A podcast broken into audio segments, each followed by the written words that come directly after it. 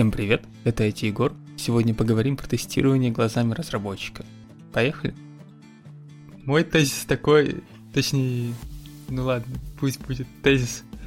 Э, сразу вывод. Сразу вывод, да. Вот есть эта пирамида, тестовая пирамида, в которой юнит-тестов должно быть больше всего, потому что они быстро выполняются. И они дешевые из-за этого. Они как бы автоматические, поэтому дешевые. Но есть такое мнение, что вот юнит-тесты, они тестируют бизнес-логику, и при этом, если у тебя супер покрытие юнит-тестов, то у тебя логик, бизнес-логика как бы работает. Э, но мне так кажется, что там больше 50% юнит-тестов вообще не связаны никак с бизнес-логикой, а тестируют какой-то... Это просто документация правильности работы твоего кода, а уже правильно ли ты задумал, как этот код работает или нет. Это уже другое, и юнит-тестами тут не проверить. Все так. Все, все тогда. Есть, не, есть не согласные. Едем к следующей теме, да? Не-не-не, я, я могу вкинуть. Ну, смотря, смотря какое у тебя приложение. Если э, ты просто контроллер вызываешь сервис, сервис репозиторий и все такое, у тебя основная логика просто на том, как ты запросы пишешь в базу, э, тогда, наверное, особо нечего проверять. Но если ты там что-то вычисляешь, то, мне кажется... Так ну, смотри... наверное, их не должно быть так а много. Что, мы уже вкидываем, да? Ну, ты сказал, что типа запросы, если пишешь, что типа юнит-тесты не поможешь. Почему? Ты можешь и запросы протестировать. Если у тебя так это тогда что, почему что интеграционно, интеграционно считается. Нет, почему нет? Вы можете просто, если вы пишете запросы, к примеру, вы можете запросы логировать и смотреть, какой вы запрос написали. Типа пр- проверять то, что я хотел написать такой запрос, и он у меня реально получился такой. Да, да. Там основная эта сложность не в том, что чтобы сбилдить запрос, а в том, что э, ты написал там типа select групп и так далее, и это то, что ты хочешь. Да, ну ты нет, это понятно. Но ты то, что написал, то и будет. Если ты не умеешь писать, э, ну, то есть это твои проблемы. Ну, это просто самое сложное. Ну, это то, что хотелось бы протестировать. То, что ты не умеешь писать? Это в школе тестируется? Или в детском саду? Нет, то, что... Там потом тебе говорят, да, он не дал, и ты можешь идти в нормальную школу или не Блин, можешь идти в нормальную сейчас, школу. короче, зашел выпить кофе. Там сидела в кофейне какая-то девочка с родителями. И родители ей говорят, пишем букву И. И девочка плачет там и говорит, я не буду писать. Без тестов. Без тестов, да. Без тестов не будет писать, или просто не будет писать. Ну, она, видимо, TDD только проповедует. Так вот. Да, но мне кажется, проблема-то в том, что это где-то один запрос вот такой, кто-то там не умеет э, писать его. Или, допустим, он даже думает, что он правильно его написал. На самом деле, в другом сервисе чувак ждет, что этот, этот сервис немножко по-другому работает. И вот этот уже никак не покроется юнит-тестом. Ну да, это никак не покроется. Так это вообще никак не покроется. Нет, наверное, как-то можно. Если у человека если чувак, какие-то если, ожидания, если, то... Если, да, это его проблема. Да. Великий Аршавин, ваши ожидания, ваши... Ну ты же можешь сделать тесты на уровне системы и как бы проверить все это целиком. Конечно, ну, ок, тоже напишет такой же тест, который будет не, также ну, неправильно работать. Не, ну там-то чел знает уже, что делать. Последний. Так ты же будешь писать. Подожди, стой, ты напишешь этот тест, ты так же его напишешь криво, как и юнит-тест. И... Не, ну, не, я, тут я напишу там, я не знаю, вот я кликнул на UI, там у меня должно появиться что-то. Если у меня не появилось, или там появилось что-то не то, это значит уже, ну, я это замечу. Или это вообще может написать, э, Ну, точнее... Нет, нет, ты понимаешь, ты выходишь на тот же уровень, типа, э, мы вот э, с юнит-тестов, типа, начали, да, вот ты там, к примеру, вот запрос, да, неправильно пишешь. Э, ты, ты также можешь и на UI сказать, что вот ты думаешь, что должно появиться там, по клику должно появиться три айтема, а у тебя, типа, ты вот в голове себе представь, что у тебя пять айтемов должно появиться, к примеру. Тоже такая же проблема. Типа, просто ты не можешь... Э, да, просто на UI, скорее всего, есть чувак, который больше вероятность, так, что есть чувак, который понимает, сколько там айтемов. Так, наверное, на ревью у тебя должен быть чувак, который тоже понимает, что ты написал э, в тестах. Если вы все в команде пишете какие-то непонятные вещи, и никто не понимает, вы пишете, э, ну это не очень хорошо. Так, ладно, парни, сейчас мы что-то э, уже опять отдалились, как обычно. Давайте так вернемся к вопросу, типа, сколько вообще нужны юнит-тесты? А то так разнесем жестко.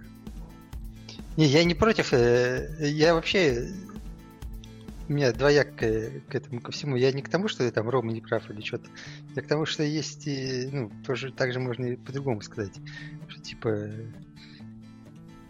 ну, юнит-тесты и так же важны, как не важны. Это шахлевар.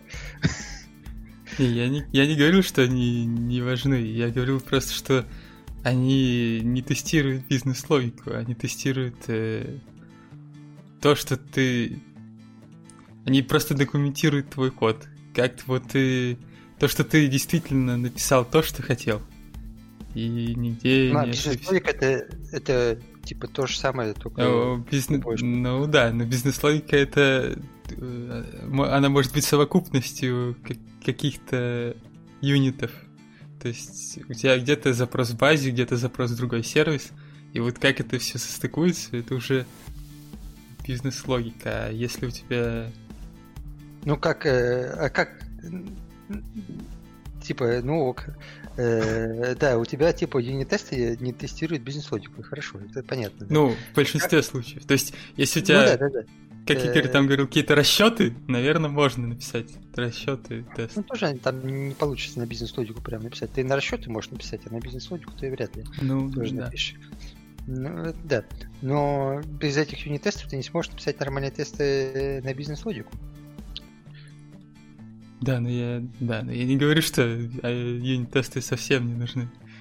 Я просто, просто у некоторых людей от них возникают очень завышенные ожидания. Нет, то, что никто не понимает, что такое тестирование и зачем это надо, это сплошь и рядом. Э, ты когда разговариваешь с людьми, кто-то топит, что юнит-тесты это типа спасение всего. И если вы не написали юнит-тесты, это значит, что у вас что-то не то совсем. А кто-то говорит, что э, зачем эти юнит-тесты, потому что вот у нас есть одни только интеграционные тесты, и вообще все зашибись. Вот мы можем менять кучу методов внутри нашей программы и не менять вообще тесты. Как же это здорово. Типа, а если бы у нас были юнит-тесты, мы бы вот захотели чуть-чуть стрифачить, и нам нужно было бы еще 500 тысяч юнит-тестов поменять. Э, а вот так мы просто очень все хорошо решаем. Да, тестирование все не очень хорошо. Да, кстати, и... вот хороший вопрос про юнит-тесты и рефакторинг. Э, они же реально, ну именно юнит-тесты. Да, это кошмар. Да, то есть обычно говорят, что юнит-тесты помогают в рефакторе. Хотя на самом деле они, они могут помогать. То есть ты можешь что... Да. Ты можешь э, на что-то обратить внимание только потому, что там был какой-то тест. Но в большинстве да. случаев ты просто переписываешь их все, если ты меняешь там э, распределение на компоненты. Да, ну ты хотя бы знаешь, э, во-первых, э, аргументы за юнит-тесты и рефакторинг когда ты типа рефакторишь, э, ты хотя бы понимаешь, что здесь делалось в этих функциях. Ну, что задумывал да, автор, что автор да, хотел да, сказать, да. скажем так. А второе, при написании юнит-тестов довольно сложно написать, ну не тоже довольно сложно, но довольно трудоемко, я бы даже так сказал, написать не модуляризированный код. Потому что тебе придется мокать очень много чего, и у тебя получится какие-то все-таки какая-никакая модульность в твоем коде. Там может быть неправильно архитектурно, но она все-таки будет. Потому что если ты не, не пишешь юнит-тесты, то получается очень все плохо совсем. И, и рефачить такое еще хуже, чем переписывать все юнит-тесты. Когда у тебя там функция 200 строк, и еще непонятно, суплайеры, консюмеры везде приходят. И ты смотришь в эту штуку и думаешь, елки зеленые, как это вообще как это вообще переписать, как это вообще работает. А, ну, тут такое, да. Есть и за юнит-тесты, против. У нас, кстати, вот тоже был тут недавно разговор про то, что некоторые не только про юнит-тесты так говорят, вот, что это решает все проблемы, но про контрактные тесты, например, тоже, потому что да. люди думают, что если они их написали, то это автоматически значит, что у них не будет никогда проблем с контрактами. Но это не так работает. Парни, смотрите, а такой вопрос. как следить за тем, что э, ну вот мы решили, что вроде как юнит-тесты нужны, что они типа... Погоди, мы еще не решили это. Не решили? Нет. Ну окей. Так тогда нужны или не нужны? это как тебе хочется решать. Э, есть хорошие аргументы и против юнит-тестов. Ты типа вообще против, ну, такого, ты вот я не хочу говорить это, многие, возможно, это воспримут как книгу, я-то... Мы изменим голос твой. Да-да-да, запишите там да, как-нибудь по-другому. Но я склоняюсь все-таки, что тестирование нужно. Мое личное мнение. Давайте так. Но... Юнит-тестирование. Юнит-тестирование вообще много какое тестирование. Э, я, мне очень нравится писать юнит-тесты, я фанат их, но люди писали ПО и без тестирования. И много и спутники летали, и всякая другая история, и много очень хорошего продукта написано без тестирования. И как бы ну, примеров куча, когда люди просто берут, пишут, и у них работает. Э, другое дело, что, возможно, да, там какая-то поддержка будет сложнее, или какие-то ошибки в этом из-за того, что тестирование. Это да. Но смотря, что ты хочешь достичь.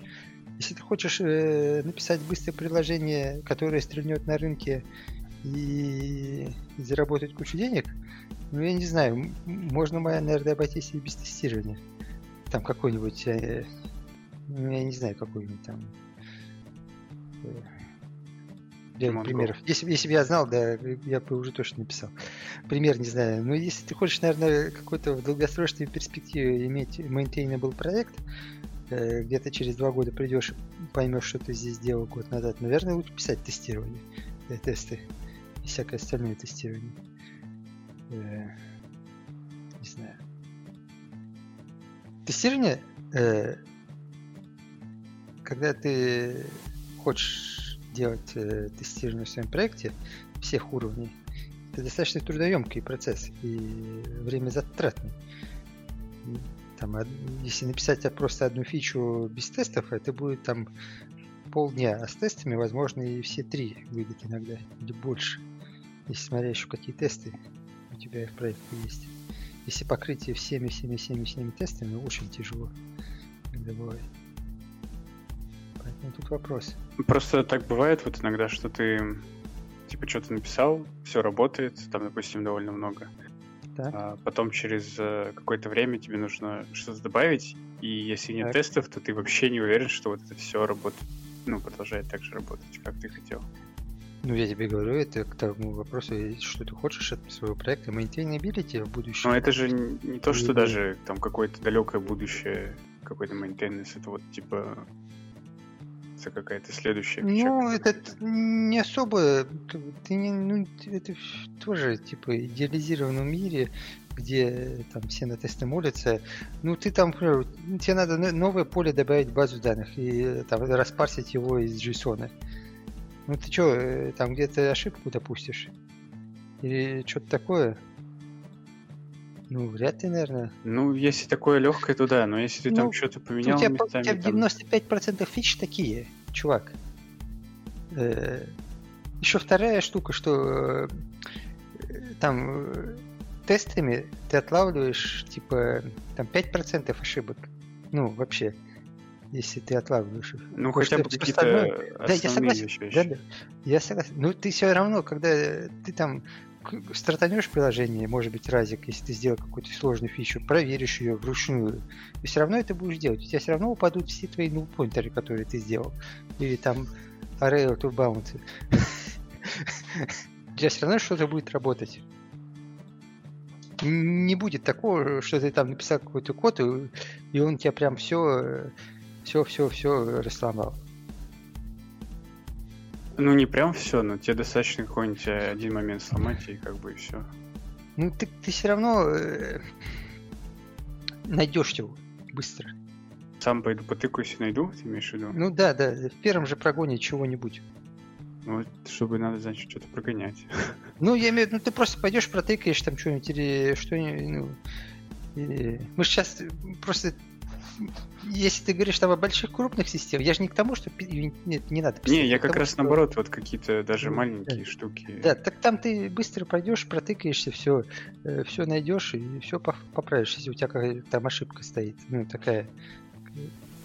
Так, ну окей, окей. А, тогда вопрос э, чуть по-другому. Если мы решили, что нам нужны тесты, мы в смысле не IT Егора, а в смысле вот в компании там или еще где-то, я типа решил, что плюсы для меня важнее.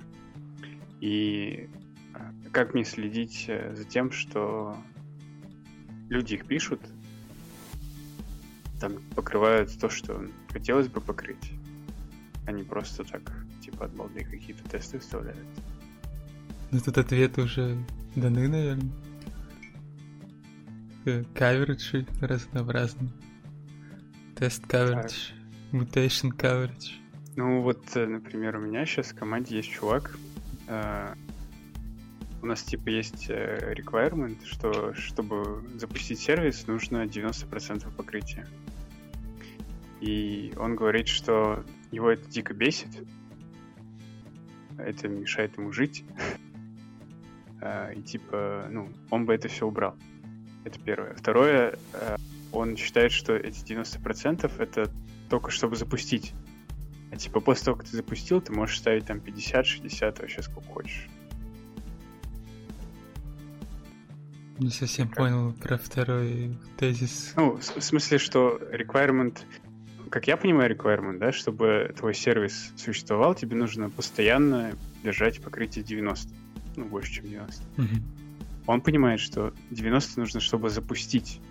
А потом, типа, после того, как ты его запустил, и в смысле, первая имплементация 90, а потом можно да, снижать. Да, да, да. да. Ну, просто это...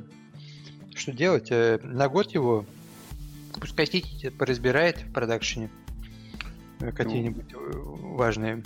И потом, может быть, понравится ему тест писать. Он вообще дольше у меня работает. Ну, ничего страшного, пускай на год идет Тити разбирается в продакшене. Я его так, я ему так не могу сказать. Окей, но какие у него аргументы? Аргументы, что вот у нас типа, э, допустим, Java, там тысячу строк геттеров, сеттеров. Окей. Что, не тестировать геттеры, сеттеры? Ну, нет. Типа, наверное, нет. Там можно скипануть. Да, да скипануть. Метрики. Да, так, да. Хорошо. Можно скипануть. Я ему тоже так сказал. Так. А, есть э, тоже... Подожди, это первый вопрос уже, который... Э, который он тебе задал, ты уже сразу можешь поставить... Э... Нет, я, я ему сказал, ну просто... Читать, он... Нет, я имею просто, просто ты сразу говорит компетентности чувака. Он никогда не разбирался ни с метриками, ни с юнит-тестами. Типа, э... дальше ты что, ну... Он разбирался, но просто, короче... Ну, если чувак я... спрашивает про геттер и сеттер, это значит все, минус, типа, э, минус в этом. Просто, насколько я понимаю, типа, у него в предыдущей компании такое было, и там, типа, ну, не скипали, я не знаю почему, геттеры Ну, потому что никто не разбирался с этим, это та же самая проблема, типа, это не, э, просто проблема, э, ну, образования чувака. Не хочет разобраться, что такое, э, что такое тест. Это флажок, ну, окей, сразу это... маркер, так херак у него на лбу написано. Ну, я Там... просто не могу ему такой маркер на лоб поставить. Ну ты на столе анонимную записку оставь. Да-да-да. Положи ему книжку про тестирование. Ладно, давай. Кстати, я сам рекомендовал клин-код почитать. Ну, Блин, в клин-коде там написано, что функции не должны быть больше, чем три строчки. Это вот прям как, чтобы мне на ноутбуке в доте писать, как Олег говорит. Походу, да. чувак тоже в таком же писал. Так, так... Э, в клин... Мне... Ладно, клин-код хорошая книжка, но... Ладно, Пишите давай. код чисто, да, главный тезис. Давай, э, что дальше этот чувак говорит? Э, следующее, типа, у вас есть какие-то файлы конфигурации, и, ну, они, естественно, тоже не проверяются. Там, типа, какая-то штука там... только для лайф. Ну, тоже скипай. Тоже скип, да. Э, я ему тоже так сказал. Потом он говорит, что, типа... Что, что подразумеваете по словам файла конфигурации? Вы э, что делаете? Ну, в смысле, что у тебя там какие-то бины создаются, так, да. которые, ну, Просто типа... с пропертями внутри. Ну да, что-то там типа сетится, прокидывается, что-то такое, да. Ну, если никакой логики в них нет, то да, ну, ну у тебя это должно покрыться интеграционными тестами. Да, вот э, это тоже был point, что это должно покрыться интеграционными, но логичный ответ, что там бывают конфигурации, которые специально для тестов, чтобы не поднимать, ну там, я не знаю, какие-то штуки в тестах. Ну тогда, значит, у тебя должны быть тесты еще более верхнего уровня, которые будут проверять ну, уже на запущенном сервисе, на environment, если тебе это надо. Если у тебя с этим проблемы. Проще их скипнуть, на самом деле. Не, ну, как бы никто не говорит, что обязательно. То есть, если у тебя с этим нет проблем, то можешь скипать. Если у тебя каждую неделю там крашится на, на environment сервис из-за этого, то, наверное, уже не надо скипать. Не, ну понятно, что это на других уровнях проверяется, просто это в покрытии не пойдет. Ну да, ну в, в смысле, в плане покрытия, да, скипать получается. Э, потом, типа, следующий point, что на самом деле та, э, классов, которые нужно покрывать тестами, там из 100 э, может быть всего 10-12. А остальные ты просто... У тебя там все моки, ну, вот в сервисе э, все... Ну, это... это да, это год, ты, ну, это... Что, да, ты же можешь объяснить это. Ну, блин, это сложно объяснить, если чувак, ну, типа... типа... Если у тебя есть какой-то флоу в твоем методе, это достаточно важная штука.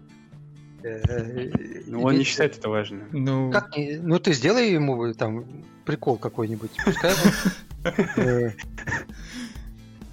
Ну, это, кстати, про мутационное тестирование. Да, да, да. Вот, типа, который будет удалять у него вызовы методов случайные там. Да-да. Пускай поприкалывается, вот э, приди там в его сервисе транзакцию закомить посередине метода, там, я не знаю, или что там можно у вас сделать. Посмотрим, похихикаем. Это сложно. Это типа... Ну, если это сложно, то, значит, может, ему не стоит в программирование идти. Ну, чувак, это тоже сложно ему такое объяснить. Не знаю, так если у вас если у вас нет проблем с этим, так... Э, или он или у вас 90%, но он морально страдает. А, нет, у нас вообще нет такого, я бы сделал это, но типа чувакам очень лень, очень сложно писать тесты. Вот такое. Не, ну тут смотри, какая в чем э, тут дихотомия, то есть чувакам э, лень, потому что у них требуется, чтобы это, зада- задачи это... были закрыты раньше, или они, или всем, или, скажем, э, ну там фирма готова подождать подольше, но э, им просто лень этим заниматься. Ну, это я считаю, что им лень. Как бы сложно за них отвечать. Это просто мое такое ощущение. Ну, они ну, объясняют, надо что разобраться. Это нужно. Надо разобраться.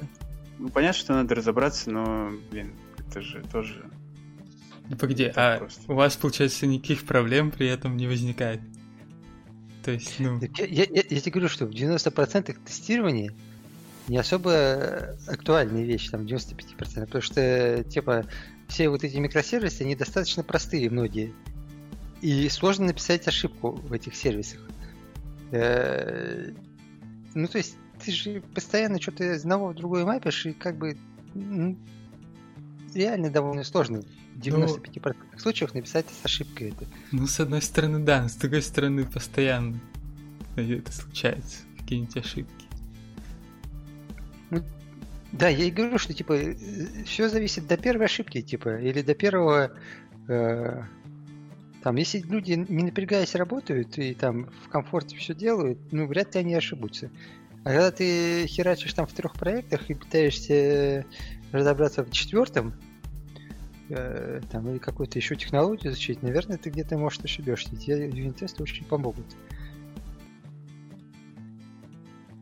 Поэтому и вопрос, вот, типа, ну, в целом, э, ну, такой, конечно, абстрактный вопрос, но, в общем, э, насколько вообще нужно ставить этот э, лимит, не лимит, а э, нижний предел покрытия там, для мутационных и обычных тестов. Если у, чуваки, у чуваков вот такие вот поинты есть. Ну, даже не то, что э, окей, там пусть этому чуваку типа просто лень, но в целом реально ведь э, value тестов типа не настолько большой, чтобы э, иногда тратить на них время. И типа ты можешь их скипнуть, наверное, ты не ошибешься там, один раз мануально тестируешь, и типа все окей. И быстрее ну, это... да, да, делаешь фичу. Это же, я тебе про что говорю, это что ты хочешь делать э, в своем, ну, что ты ждешь от своего проекта, что ты с ним хочешь делать в будущем. И типа, что, э, ш, какая компания у вас вообще? В Enterprise я вообще не вижу, типа, каких-нибудь таких enterprise решений существования без юнит-тестов или вообще без тестирования. Потому что сегодня этот человек ушел куда-нибудь там в отпуск, э, еще куда-нибудь, какой-то пришел другой стажер, ему надо опять по 30 разу все объяснять, как это все работает, э, кучу проблем решать. Понятное дело, что для него, наверное, этот сервис не такой сложный, и типа он там все разбирается и все приходит. Но когда чувак приходит, у него 20 сервисов каких-то, э, юнит-тесты достаточно сильно помогают что-то продебажить, что-то как функция какая-то работает, э, что-то у тебя есть. Это как культура. Э, походы там в туалет. Ты можешь там вначале все, все нормально сделать, все убрать за собой, а можешь, типа, какая разница?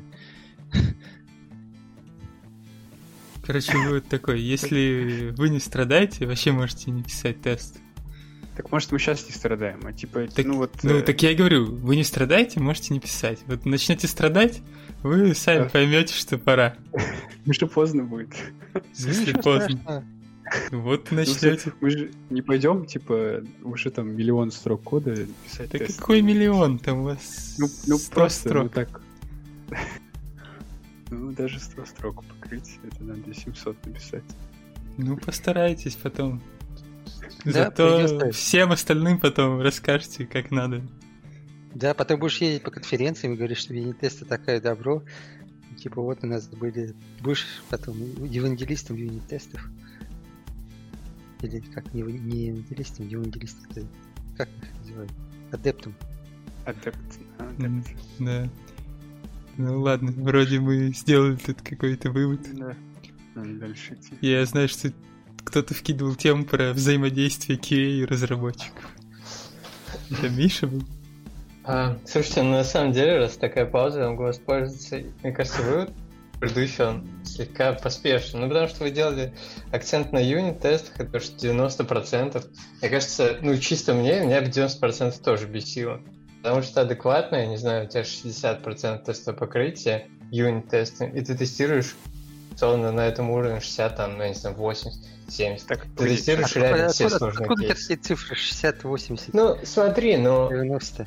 Вот да. чисто там, где я работал, условно, когда я смотрю, примерно, ну, короче, достаточно каждый меньшего тестового покрытия, что ты реально покрыл все сложные сценарии, а не тупо свои пробросы просто. Понимаешь, Каких-нибудь методов, там, цепочки и так далее. В чем проблема? Когда у тебя покрытие 60, ты можешь выбирать, что покрывать, а да, что нет. Да, и да. ты будешь покрывать то, что легко покрыть, а не то, что сложно. И поэтому это у тебя не решит как бы проблему. Да, смотри, это, конечно, зависит от команды. Если команда более сеньорная, или понимают, что типа надо что-то тестировать, и они как бы понимают, какие именно кейсы стоит протестировать, Если у тебя команда сплошных джуниоров, которых тебе надо еще контролировать, то тогда, конечно, изи путь — это поставить 90%, добавить мутационное тестирование и как бы и все. Погоди, стой, это опять к тому же вопросу. Если у тебя сеньорная команда, зачем вообще юнит-тесты писать? Зачем, Вон, у Игоря- зачем А, вообще да. ставить э, рамки какие-то? Смотри, юнит-тест это не только то, что вот обсуждали в том плане, что когда ты что-то меняешь, тебе это может помочь, там, ну и ты вообще видишь. Это также документирование кода. Типа, когда ты пишешь тест, ты, ну, то есть, не только юнит-тесты. Ну, когда ты пишешь мо- тест разного уровня, это документирование твоего кода. Это- функции нормально с классами называй, переменными. Так, так- так смотри, ну ты называешь, но ты же как бы когда поднимаешься выше, да, там пишешь уже интеграционный тест, еще что-то. Это отторжение твоих acceptance критерий, твоих требований, я не знаю, от кого-нибудь, от продукт может быть, да, ну, ну, без разницы, от кого-то. А, и ты воплощаешь их в тесты. В следующий раз, когда, не знаю, ты приходишь, тебя новая история, там какие-то acceptance критерии, которые противоречат твоей, не знаю, старой какой-то истории, где были acceptance критерии, которые требовали что-то другое, но вот- и ты видишь противоречие между ними. И ты как бы, ну, так ты можешь его не заметить, если не некое отражение этого в тестах. То есть это тебе тоже помогает. Это, конечно, уже не просто про юнит-тесты, потому что, скорее всего, это будут уже тесты чуть, чуть ближе, которые к вершине пирамиды, какие-нибудь компонентные. Вот, но э, часть флоу ты можешь протестировать также на других уровнях, там, я не знаю, на э, интеграционный компонент, еще что-то, может быть, выше какой-то флоу, которое поднимает несколько... Такое интеграционное, но не с базы, а интеграционная там часть твоей системы. Часть системы, когда поднимаешь. Ты же не трекаешь это в покрытии чаще всего. В покрытии чаще всего идет юнит-тест. Ну, могут еще компонентные идти, в принципе. Ну и получается дублирование некоторое. То есть чисто вывод для меня по поводу написания тестов и тестового покрытия. Типа, когда у тебя команда, которой ты не доверяешь, которая как бы не видит смысла писать тесты, тогда как бы, чтобы не париться, можно, ну, у тебя там, не знаю, ты самый сеньорный в этой команде, либо пара человек, и, и у вас нет времени, вам неохота слишком много времени тратить на код-ревью, то можно сделать большое тестовое покрытие, ну, в смысле, чтобы это прям какими-то э, правилами настраивалось, и мутационное тестирование, чтобы понять, что люди все-таки стараются все покрыть.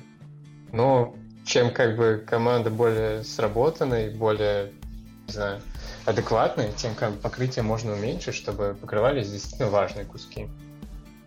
Ну, Так я это- только не понимаю, типа, это, во-первых, не вывод, а твое мнение. Я же сказал, это, ну, типа, да. Ну, типа, это не вывод, это мнение. Но только у тебя... у Мы тебя- так не делаем? Не, нет, э, к тому, что, ну, вывод это, типа, ты выводишь из наших э, фраз какие-то вещи. Ну, ну, мы такого не говорили. Но... э, и-. Потому что, ну, вот у тебя, к примеру, сеньорная команда сейчас, вы там все навертели прям вот супер-пупер, там 20% код кавериджа. Вы отдали этот сервер, все. Через три года у вас совершенно другие команды в компании. Пришли какие-то чуваки, стек старый, что происходит, никто не знает. Там сказали что-то обновить. И что, и как? Так, не, не, дв- 20 это, мне кажется, мало. Я просто к тому, Ну, что как ну, бы тестовое 40. покрытие должно быть адекватное, понимаешь, чтобы ты все сложные Так в кейсы какой покрыл, момент оно становится было. В какой момент оно становится неадекватным? Типа, как, кто это решает? Неадекватным? Да, и Да просто я думаю адекватно 60, ты думаешь 40. И мы оба сеньора, допустим. Я Типа, думаю, что сейчас- это сложный кейс, а ты думаешь, что нет. Да, да. Вот. И типа всегда вам нужно будет, если вы ставите такое условие, что типа э, нужно покрывать только важные части, то какие бы там адекватные не были, у вас всегда будут споры, важно ли это или нет. И вы просто на этом больше времени потратите.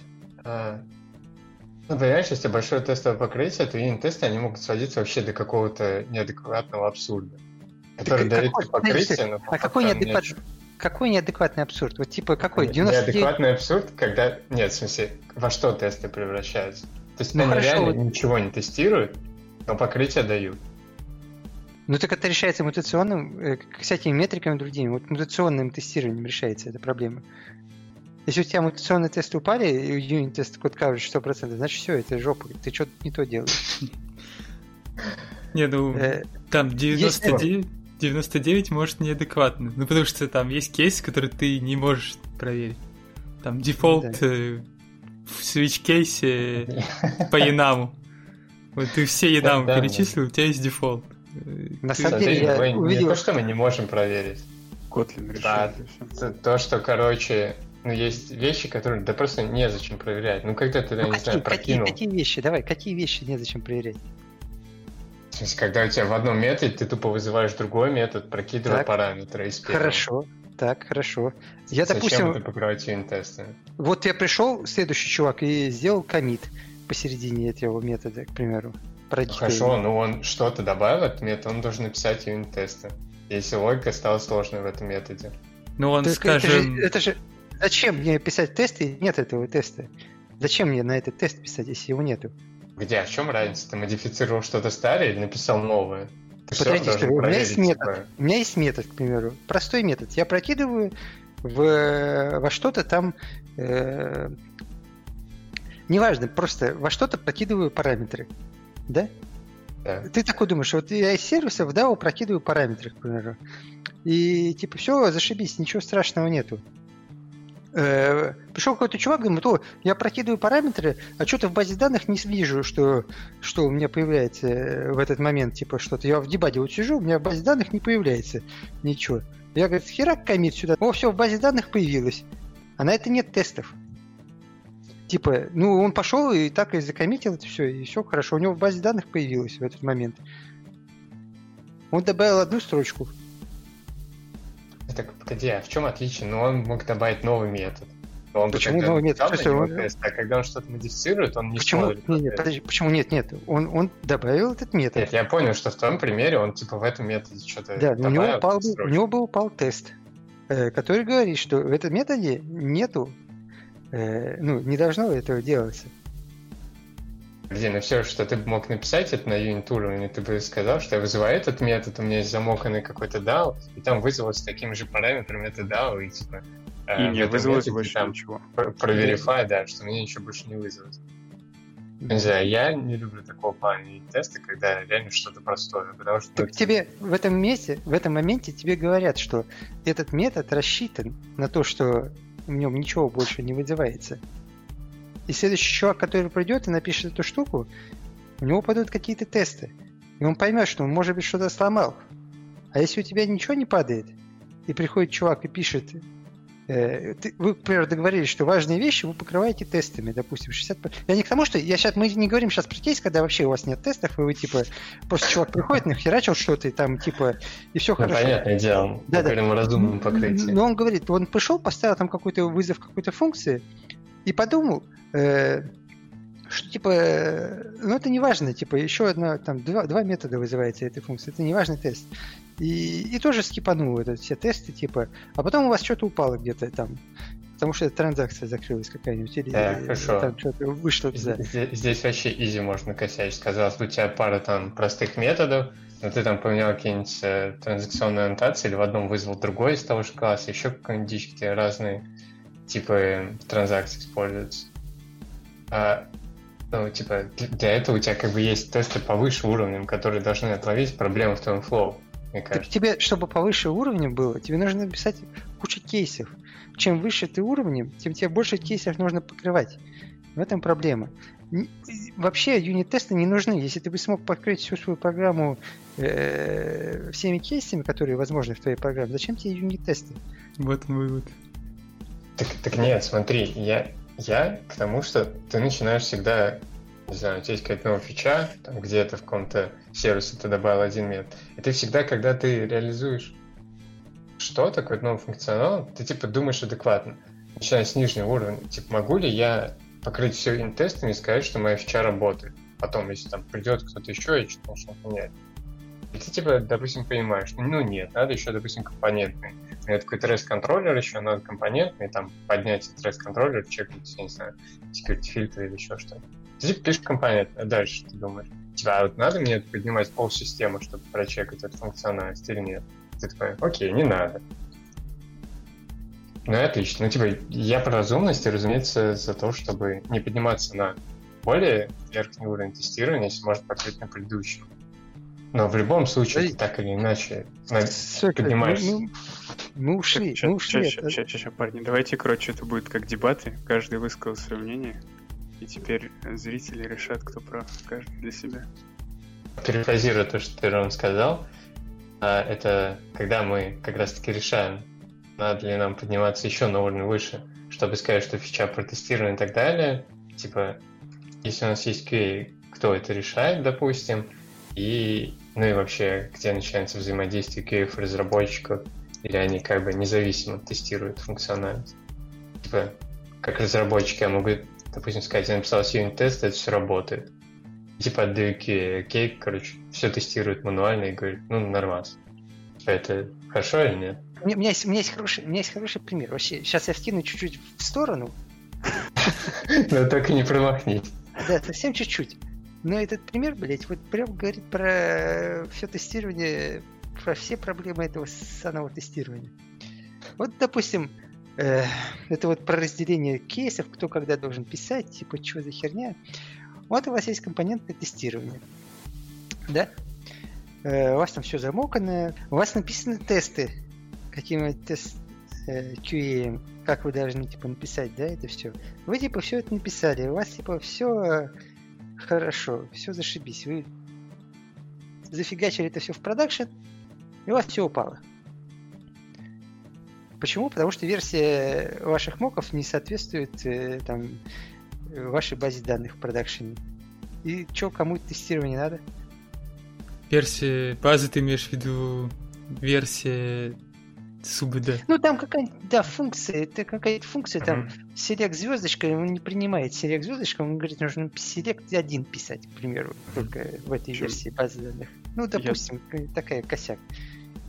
Я думаю, что это очень глубокий вопрос. Но в целом, мне кажется, если вы ну, написали и протестили это все, то то, что у вас там продакшн не работает, это же не значит, что вам нужно как бы теперь все с нуля писать, да? Вы пойдете звездочку поменяете на единичку, когда разберетесь, и ну в целом это как бы сработает, взлетит, и возможно там моки проаплетите и все такое. Но то, что у вас не взлетело, это не значит, что вы прям вот Да, но то же самое ты мог сделать, и ты написал какой-нибудь галимый код, ты задеплоил в продакшн, у тебя упал, ты посмотрел, что у тебя упало, пошел быстро пофиксил, и, и то же самое. Я согласен, но то, что ты говоришь, это же не прям типа сто процентов. Подожди, стой, стой, стой. Только ты здесь потратил 4 месяца на разработку, чтобы все это поднять, а там ты за 3 дня дофигачил этот весь код, задеплоил его, он упал, и ты сразу же узнал, что он упал. А там ты через 4 месяца узнал. Ты все равно немного преувеличиваешь, конечно. и- Так понятное дело, что я преувеличиваю. Да я так просто. Я же говорю, что я вкину. Ну да, ну просто А тут как бы... половина, просто половина ошибок, которых, с которыми я имел дело, это те ошибки, которые вот так вот. Э, Ой, у нас этой функции нету. Простите, вы типа что-то выходнулись там, когда делали тестирование. Ой, или у вас там где-то тут работает, а вот вы сюда задеплоились, у вас там нет SSL-сертификата какого-то там. Все, это вам нельзя сюда ходить. И ты такой... Опять у тебя типа все работает, но ничего не работает. Вот здорово. Тестирование мне так помогло. Спасибо. Обращайтесь, когда в следующий раз надо будет. Ну просто все равно ты потом пойдешь, добавишь этот SSL сертификат, у тебя все заработает. Так у меня и так бы все заработало раньше? На, на несколько месяцев раньше. И я бы это сразу бы увидел, потому что я бы там, ну, сразу бы задеплоил и не парился там. Я бы сразу, когда деплоил, я бы знал, что это упадет. Я бы сидел бы и ждал. А так я ушел домой пить чай, и мне звонят в 2 часа ночи, ой, у нас упало. Ну ты не можешь знать, э, что бы было, если бы вы не написали тест. знаю, Может, что упадет. может, у вас еще, дру- еще бы другие ошибки упали, если бы не было тестов. Ну, я бы их быстренько пофиксил. Я согласен, что... Два часа ночи. Ну ты бы так же два часа ночи бы Ну, я... Ну, Ты я бы, бы ты бы, так- наоборот, у тебя, знаешь, еще бы хуже было. Ты бы пошел, у тебя все, сертификат есть, connection есть, ты такой, о, все хорошо, пошел пить чай, а по- потом приходишь домой, у тебя там раз, SQL инъекция, там сняли деньги, короче, все, ваша фирма вся обанкротилась. Ну, Тут уже вопрос к тому, насколько у тебя тестовый environment э, соответствует продакшену и насколько ты пони- знаешь их различия, если они не соответствуют? Ну, с инфраструктурой это сложнее. Как... Возможно, почему, может... Почему? Почему сложнее? Ты также тестируем, просто поднимаешься на верхний уровень, ну, чуть выше, у тебя должны быть тесты, которые ты уже поднимаешь production-like environment, и основные твои, скажем так, бизнес end-to-end flow прогоняешь на этом environment и смотришь, ну, что вот, они работают. Да, знаешь, э, один из моментов, э, почему нужен DevOps, как говорил Бар на конференции, потому что в сложных системах у тебя production-like environment будет стоить нереальных денег.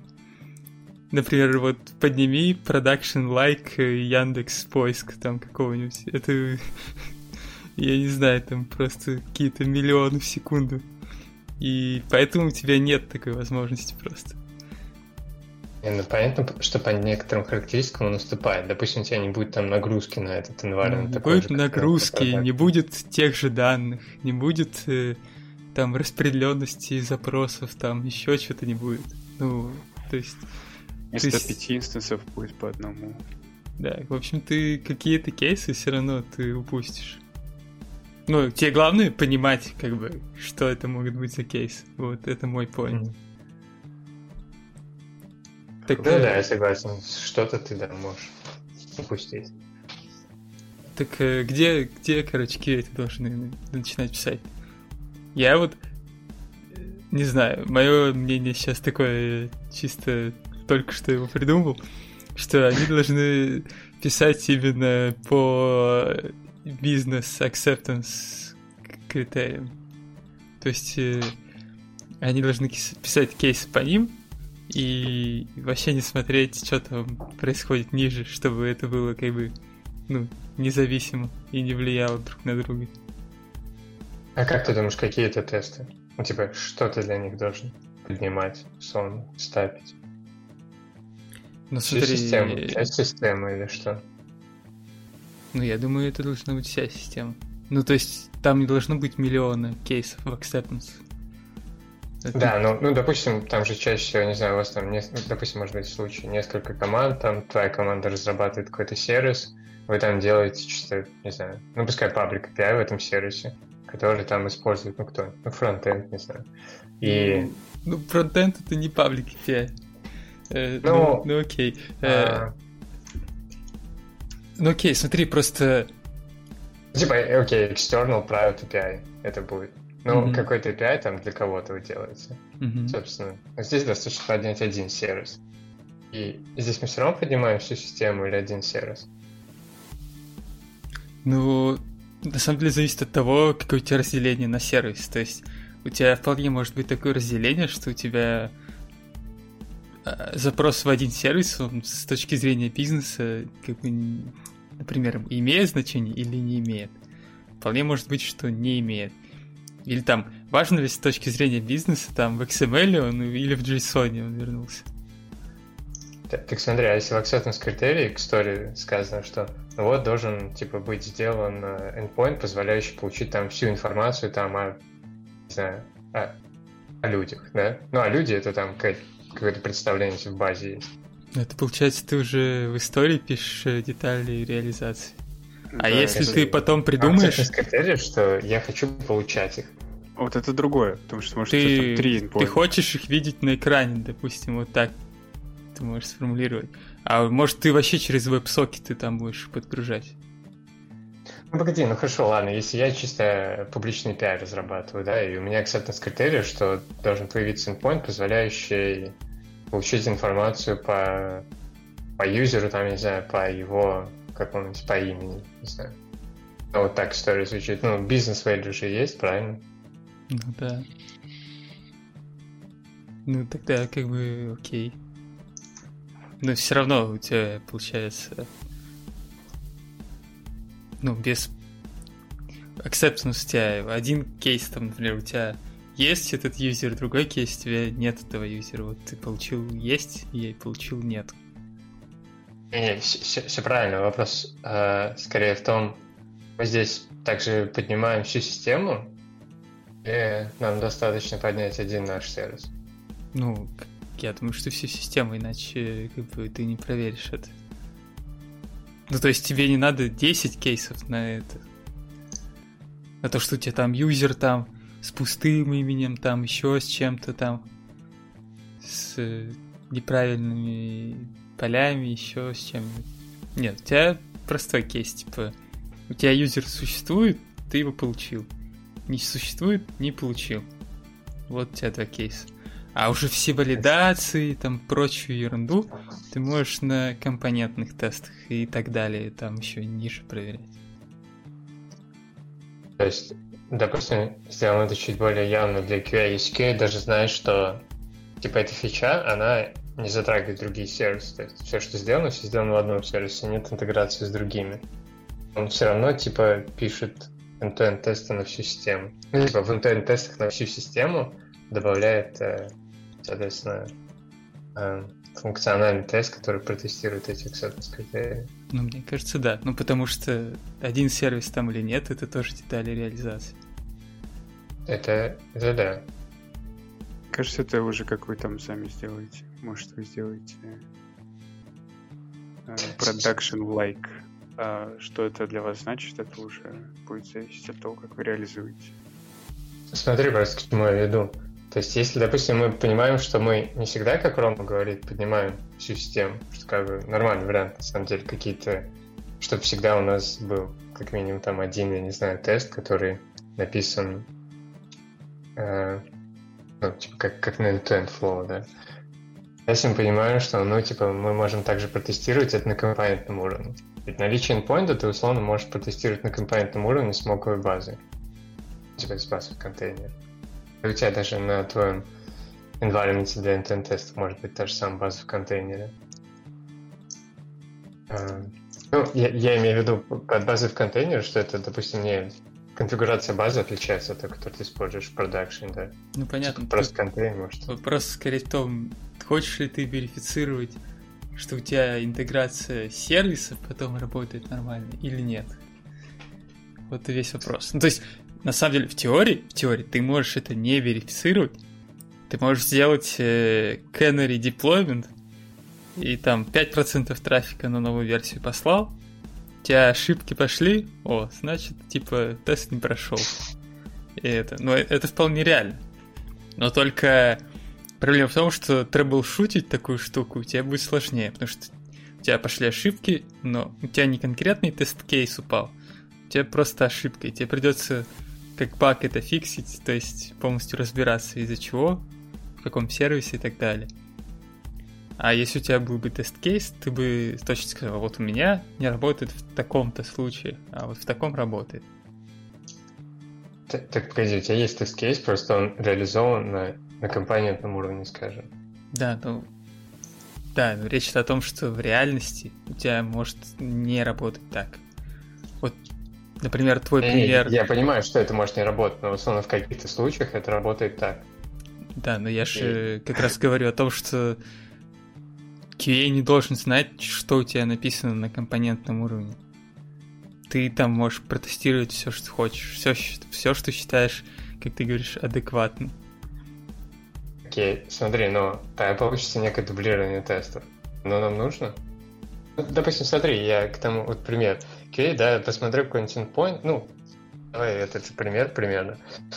А, посмотрел, говорит, вот типа тест-кейсы там. Если у нас нет пользователя, нам там возвращается такой-то код ошибки. Если мы там введем какое-нибудь некорректное имя, то у нас там тоже что-то выкинется. Да, да, Если там я как раз корректное... об этом говорю, что у тебя на уровне системы не надо все эти кейсы повторять. Достаточно два. Есть и нет юзер. Хорошо, но, но QA же он открывает, допустим, он не знает о моем компонентном покрытии. И он типа смотрит и все тест-кейсы записал, которые пришли в голову. Дальше что? Мы с ним обсуждаем, типа, какие на каком уровне мы реализовываем. Вы можете обсудить это с ним. Например, да. Ну, то есть, я согласен, что... То есть, мой первый point был, что он не пишет тест-кейсы, а то, что он э, тестит acceptance критерии. Конечно, вы можете, с другой стороны, обсудить тест-кейсы, и ты можешь их реализовать на компонентном уровне. Это как бы тоже нормально. Просто здесь, в таком случае, у вас получается разделенная ответственность. Как бы ты говоришь, я, мне сказали написать вот эти кейсы, я написал их. Типа, а вот еще один кейс, типа, я придумал, но не написал. Потому что мне не сказали его написать. Типа, это QA виноват. С другой стороны, QA. Он написал кейсы и, типа, доволен. А потом, а ты неправильно его реализовал. И, типа, он говорит, что это ты виноват. И типа у тебя здесь э, получается стык ответственности и ну как бы это не очень хорошо, наверное. С одной я стороны. понимаю, да. Но что, что здесь, еще... здесь зависит уже от э, адекватности людей тоже. Если они как бы могут нормально это проговорить, то тогда не должно быть проблем с этим, и они договорятся, как вы сделаете это. У меня опыт, э, опыт э, работы без QA например, есть сейчас. И я скажу, что мы в целом есть э, страдание такое без этого, потому что вообще разработчики, если от них никто не требует, то они не склонны покрывать все случаи, которые э, дальше, чем идут какого-то обычного, скажем, happy flow. А такие случаи, как только мы выкатываем это куда-то, они сразу же появляются. Потому что кто-то там что-то пустое отправил, что-то там не пришло и так далее. Короче, вот тут согласен, потому что у нас такая же фигня. Uh, у нас uh, ну, вообще нету QA. И типа разработчики сами должны этим заниматься. Там мануально тестировать, типа в телефоне, там апу открывать, что-то делать. И писать end-to-end тесты.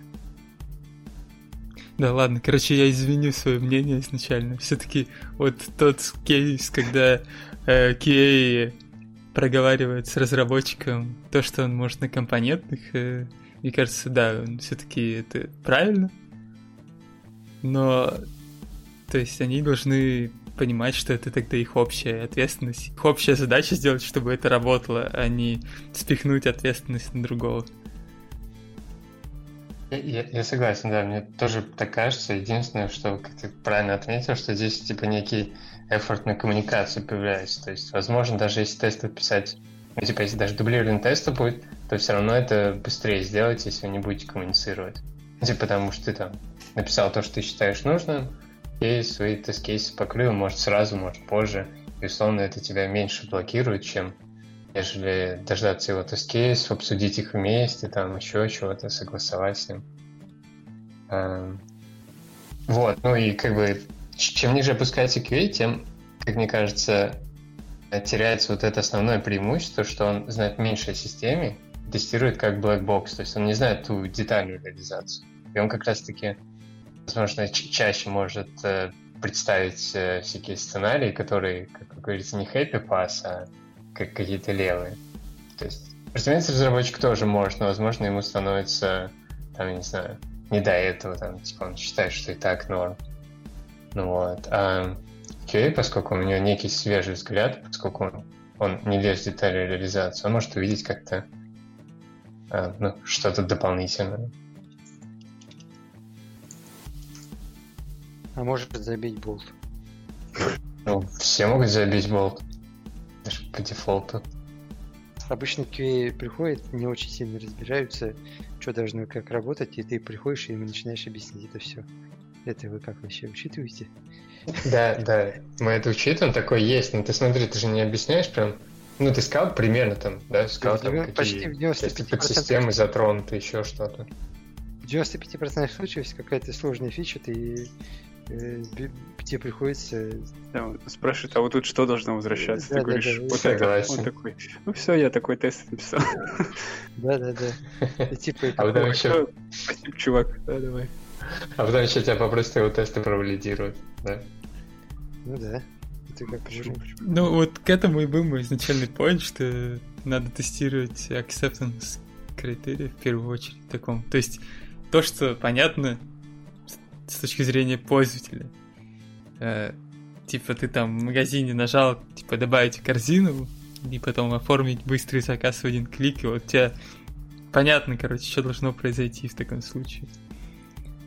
А если это там какого, в каком поле там должна вернуться сумма, в каком формате, то это уже другое.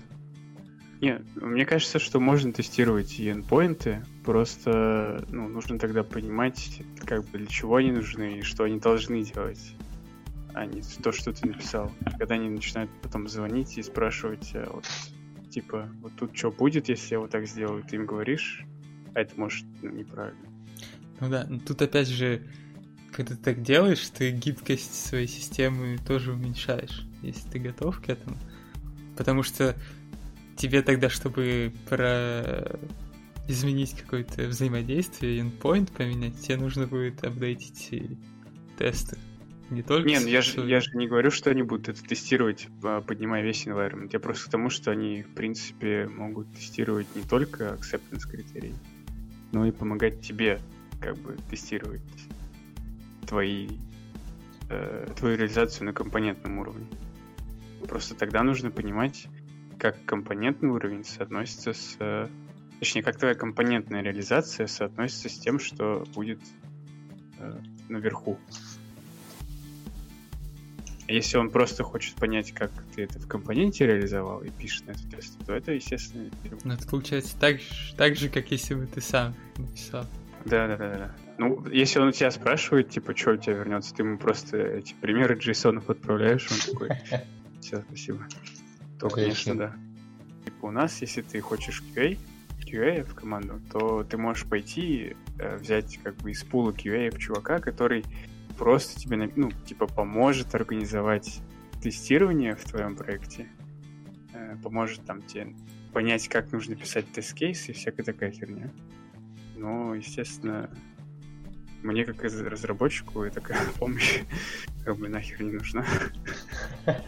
Так вопрос в том, вы же как-то живете с этим? А, да, мы как-то живем с этим. ну, в основном вот были просто, ну, не инциденты, но типа чуваки приходили такой, я вот это отправляю, у меня вот такая ошибка. Я такой, нахера ты это отправляешь? Тебе не надо вот другое отправлять. Если была какая-то валидация, то он бы сразу это все понял. В итоге, Выводы. получается, мы говорим, что надо, надо, чтобы все-таки с тест-кейсами помогали QA, но реализовывал разработчик на, в основном на компонентных. Либо QA реализовывали, но с пониманием, что происходит на уровне компонентов. Так? Мне вот это не очень нравится. По какой причине? Что ты как разработчик, ты, да, ну что делаешь, допустим, что требует тебе поднять твой компонент, да? Э, не знаю, endpoint делаешь, ты же когда разрабатываешь, ты же для себя, чтобы понять, ты же пишешь какие-то компонентные тесты, чтобы понять, что это работает. Да, что по идее не такое, как ты хочешь, не знаю. Тут скорее, мне кажется, это неотъемлемая часть разработки зачастую, что ты пишешь компонентный тест какие-то, ну там парочку, может их не очень много. И мне кажется, достаточно хороший флоу это когда, окей, допустим, независимо пишут свои тест-кейсы а, в соответствии с acceptance критериями, может, добавляя еще что-то, а потом вы типа с ним их просматриваете, допустим, и там ты как разработчик говоришь, ну, типа, вот эти тесты очень просто реализовать на компонентном уровне, допустим, это у меня уже покрыто на компонентном уровне, и, типа, вы с ним обсудили, остаток уже покрывается на end-to-end flow, типа, и это делает э, QA, не знаю, в зависимости, какой setup для этих тестов, может, отдельный репозиторий вообще. Ну, короче. Мне вот такой flow кажется наиболее, типа, удобным. Да, с точки зрения разработчика, по крайней мере. Чем отличается QA от девелопера? Вот я говорил, он еще не вкидывал. ДНК. Слушай, я просто не так прямолинейно спросил по поводу, нужны ли нам QA. А ну, Олег, я вот это все более четко. Чем, чем отличается? Я думаю, просто копом работ, которые не выполняют. Ну почему ты не можешь дать девелоперу? Я могу, но тогда нужно это прописать. Я пойду, да, зарплату просить побольше. Ну, ты будешь... Почему? Зачем тебе побольше зарплаты? Ты будешь просто... Потому что у меня больше ответственности. За что? То есть Ну, так ты можешь пить какой угодно код, а когда тебе надо тестировать... Нет, типа, смотри, нет, я, я пишу код, так. и, Ну, ты ну, будешь... э, а чувак его проверяет. Либо я пишу и проверяю, и тогда... Ну, допустим, э, ты пишешь там... Ты там пишешь 50% спринта пишешь ты код, 50% спринта ты тестируешь чей-то код. То есть не обязательно свой. больше- Да. Ну, да, э, Обязательно не свой. А, да. Мгм. Так, так. Чего, зачем тебе зарплату будешь платить? От чего у тебя увеличилось? Чего у тебя увеличилось э, ЗП? Ну, мое влияние, я теперь не только пишу код, но еще и его тестирую там. Но раньше проверяю. никто не тестировал. А, а раньше, типа, да, ты, ты, ты так писал на TVS, и все нормально было. ну, ну вот у нас с Ромой получается так. да. Ну, ну это как раз то, о чем я и говорю, что, возможно, ты можешь просто поменять процесс. Главное, чтобы был человек, который строит этот процесс и понимает, что это нужно, и доносит это до команды, и строит процесс так, чтобы все это делали. А не так, что, ну, у нас нет QA, и, в принципе, ну и ладно. Не, я типа не против писать. э, Просто тогда надо об этом договориться. И вот как Рома говорит, чтобы был там человек, который это все сделает. И тогда окей. Э, Я буду говорить, что я эту задачу не за день сделаю, там, а за три, потому что мне еще надо тестировать. И чтобы все ок с этим были. А так получается, что... Подожди, Ты- стой, стой, ты задачу делаешь за день? ну, Потом нет. другую протестируешь. Потом Нет, ну другую окей, да. Ну, если их мы их разделяем на разные задачи, то да, типа я вот Ну, конечно, разделяем. Мне говорят, вот задача тебе нужно написать и протестировать. Ну, типа, Не, ну, ну, тестируй. не тебе, а кому-то еще.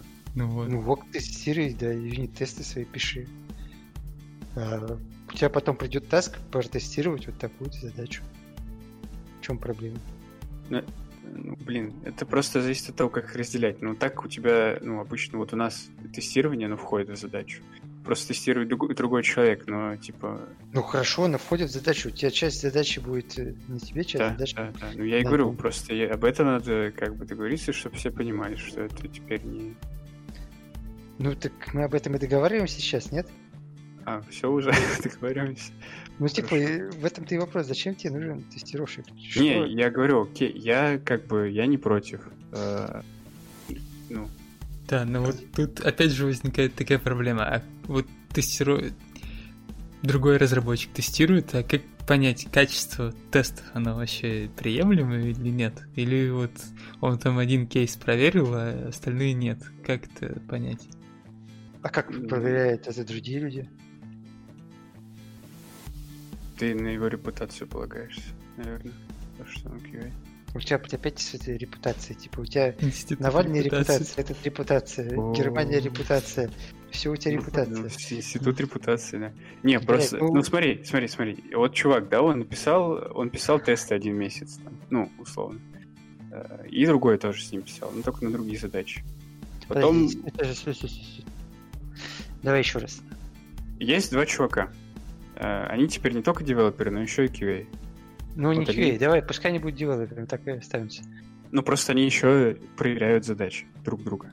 Там тест-кейсы пишут, там вот эта вот вся херня.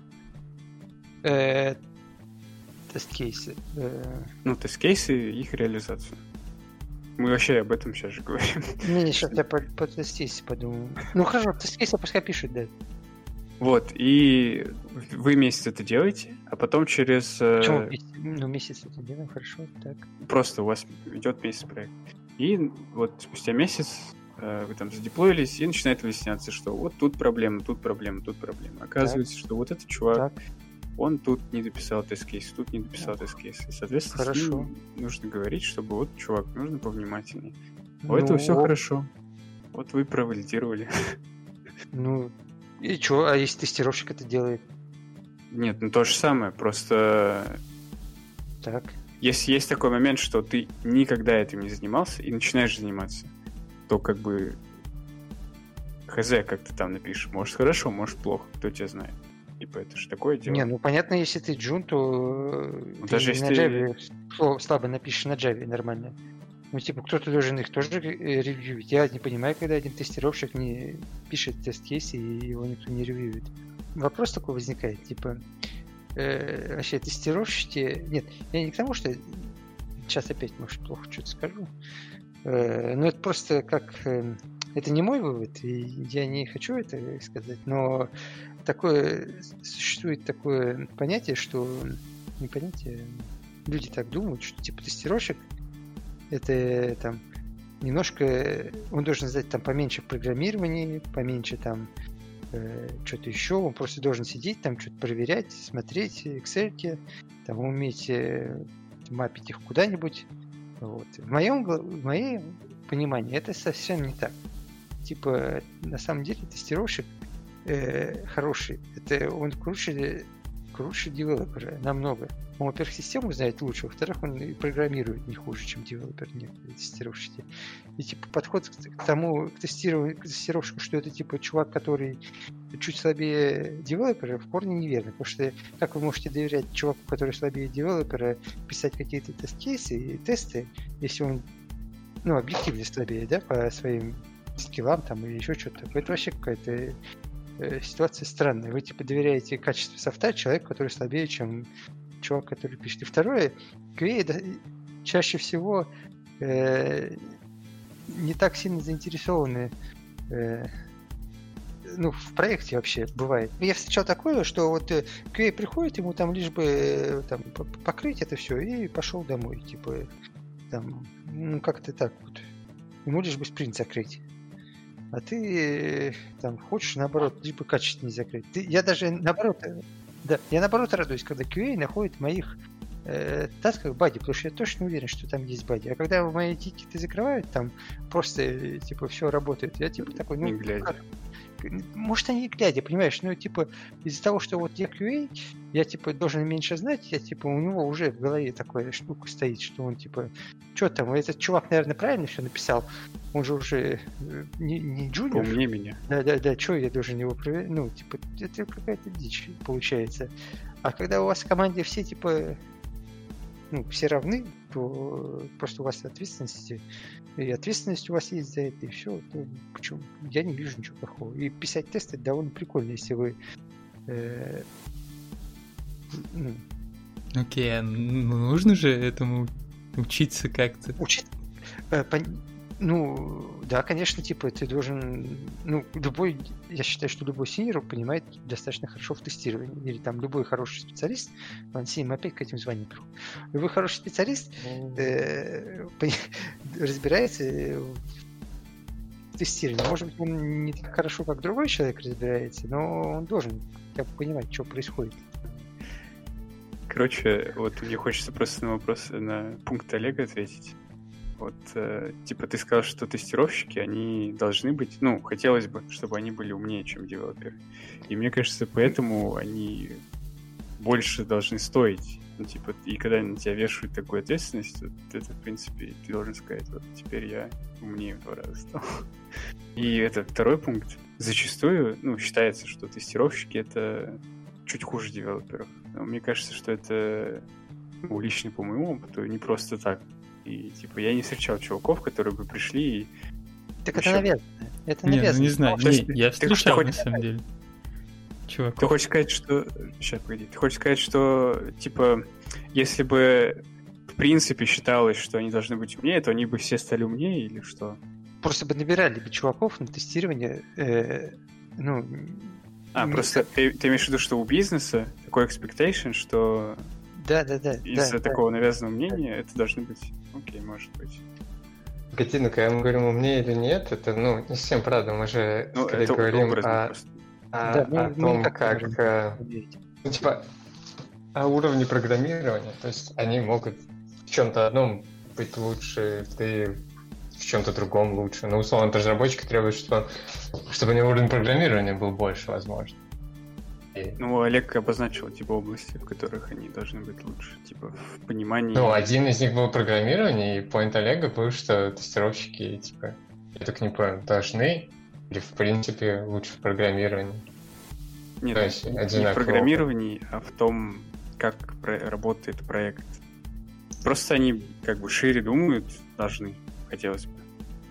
Какой вывод у нас получается? Когда, когда интервьюируем, сразу говорим, что вот, чуваки, Э. это не то, что там пришли, что-то потыкали, это надо Нет, сидеть это там. все зависит. Проблема в том, что типа все. я понимаю, типа, в чем, в чем типа проблема. Э, проблема в деньгах, как всегда. Нанять там 10 человек с высокой зарплатой это э, довольно дорогостоящее. Не все могут потянуть это. Там нанять э, 5 человек уровня там хорошего и 5 подешевле, это будет. э, это будет дешевле, да. Ну смотри, а как, ну, как такой вариант вот. То есть, например, у нас э, есть разработчики, которые занимаются тестированием, ну, как мы вот уже обговорили там. Например, один там какой-нибудь топовый QA, может даже там на несколько команд, который, например, э, э, ну там как-то помогает с процессами, помогает с ревью. Это будет работать? Один вакууме. человек. Ну, Тогда допустим, получается, что он получается просто QA. А, Или ну, какой-то архитектор, или что-то такое. ну, типа- на типа самом того, деле да. есть такие, типа, QA, архитектор. А тест-кейсы кто? А писать? Проблем-то больше, типа, что Ну, еще и тест- тест-кейсы. тест- тест-кейсы, наверное, будет девелопер, и он просто будет ревьюить, если что, там помогать. А то есть он будет просто сидеть и все тест-кейсы ревьюить, да? Типа, ну, ну, Чем, архитектор занимается? ну, ну, они обычно сидят просто Ну вот. Не, ну смотри, есть же люди, которые там сидят и ревьюют какие-то да, там метрики, еще что-нибудь. Ну, ходят по, людям, там смотрят вообще, что не понимают. Пинают иногда. пинают. Ну, Ну, короче, мне кажется, что тут от людей зависит. Может взлетит, а может не взлетит. И, ну, если, наверное, обговорить, и люди согласны на такое, то может взлетит. Ну вот попробуй на своем проекте. Скажи, что ты теперь QA. Ну, блин, просто, опять же, это все ожидание. Типа, потом придут, скажут, вот, смотрите, есть команда, там 5 человек. Э, тоже все девелоперы, у вас 5 человек девелоперы. Вот они в 10 раз быстрее делают. И это мы поняли, потому что у них э, 100 сторипоинтов, а у вас 10, да? Это, мы открыли у них э, GitHub Activity, и у них очков там больше. Сто раз. Ну, в общем, это сложно в компании, когда у тебя одни ожидания. Это прикинь, ты, у тебя скорость есть, ты делаешь, а потом раз, у тебя в два раза все медленнее. Да. И вы еще из, из дома работаете, и такой, типа... Ой, не знаю. Насколько вообще реально заметить, что вы в два раза медленнее стали? Ну, вряд ли заметить, я согласен, это да, но... типа вообще такое... Можно медаль дать такому человеку, если он заметит. Просто это вопрос ожиданий, мне кажется. Спасибо, что послушали этот выпуск. Подписывайтесь на наш канал и делитесь ссылкой с друзьями. Всем пока.